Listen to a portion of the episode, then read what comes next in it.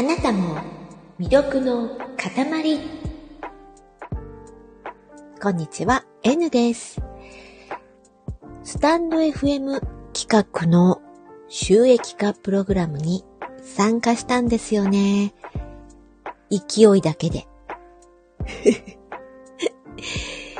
どうしましょうって感じなんですけども、妙にワクワクしているのは、なんか良さそうって思っただけなんですよね。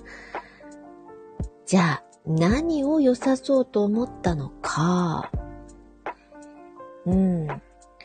配信を聞いていると、収益化の仕組みだとか、ポイント還元率の数字的なことだとか、運営さんの文言から読み解けることとか、まあね、いろんなご自身の分析や感想を話されている配信の方結構いらっしゃって、そこまで考えるんですねって少しばかり驚いています。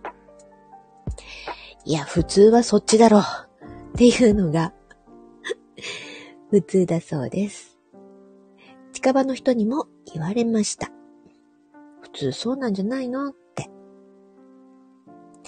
で、初めてこの説明文を読んだ時に、んなんか全然わかんないなって思ったんですよ。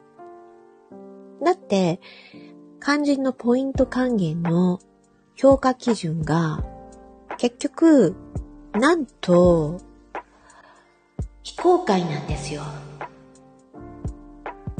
じゃあそれ以上考えたって仕方ないじゃんっていうね、気持ちになりました。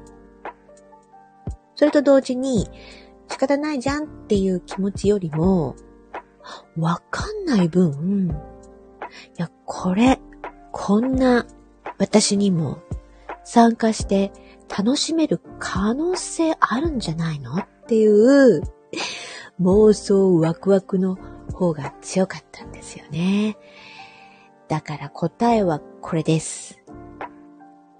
妄想ワクワクが書き立てられたから。ということになります。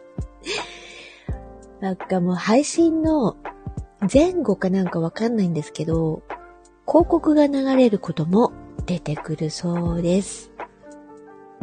配信内容に合ったものなのか、ただ再生回数の多い配信にランダムに配置されていくのか、よくわかんないんですけど、とにかく広告が流れますっていうことらしいです。面白いですよね。あの広告っていうのは、コマーシャルっていうのは、買ってくれるか、興味持ってくれるか、確率の危うい人たちに対して全力でアピールするんですよね。ものすごく、でもこれ昔から、昔から人間がやっているやり方ですもんね。まあそれはさておきですね。何にもわからずに参加してしまったわけなんですけども、まあ万が一、このチャンネルの中で広告が流れた際には、拍手をいただきたいと思います。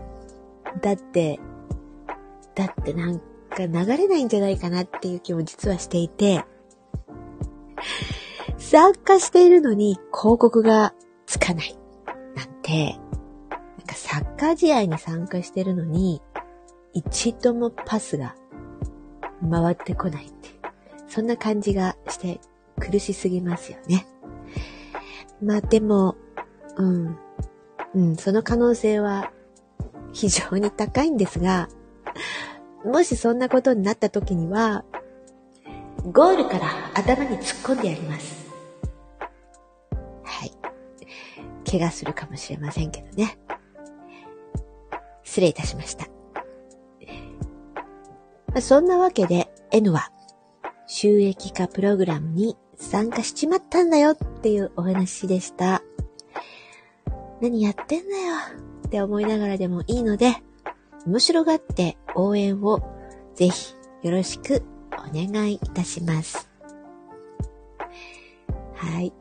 じゃあね、午後からもってもう夕方なんですけど、この後も心地のいい日曜日となりますように。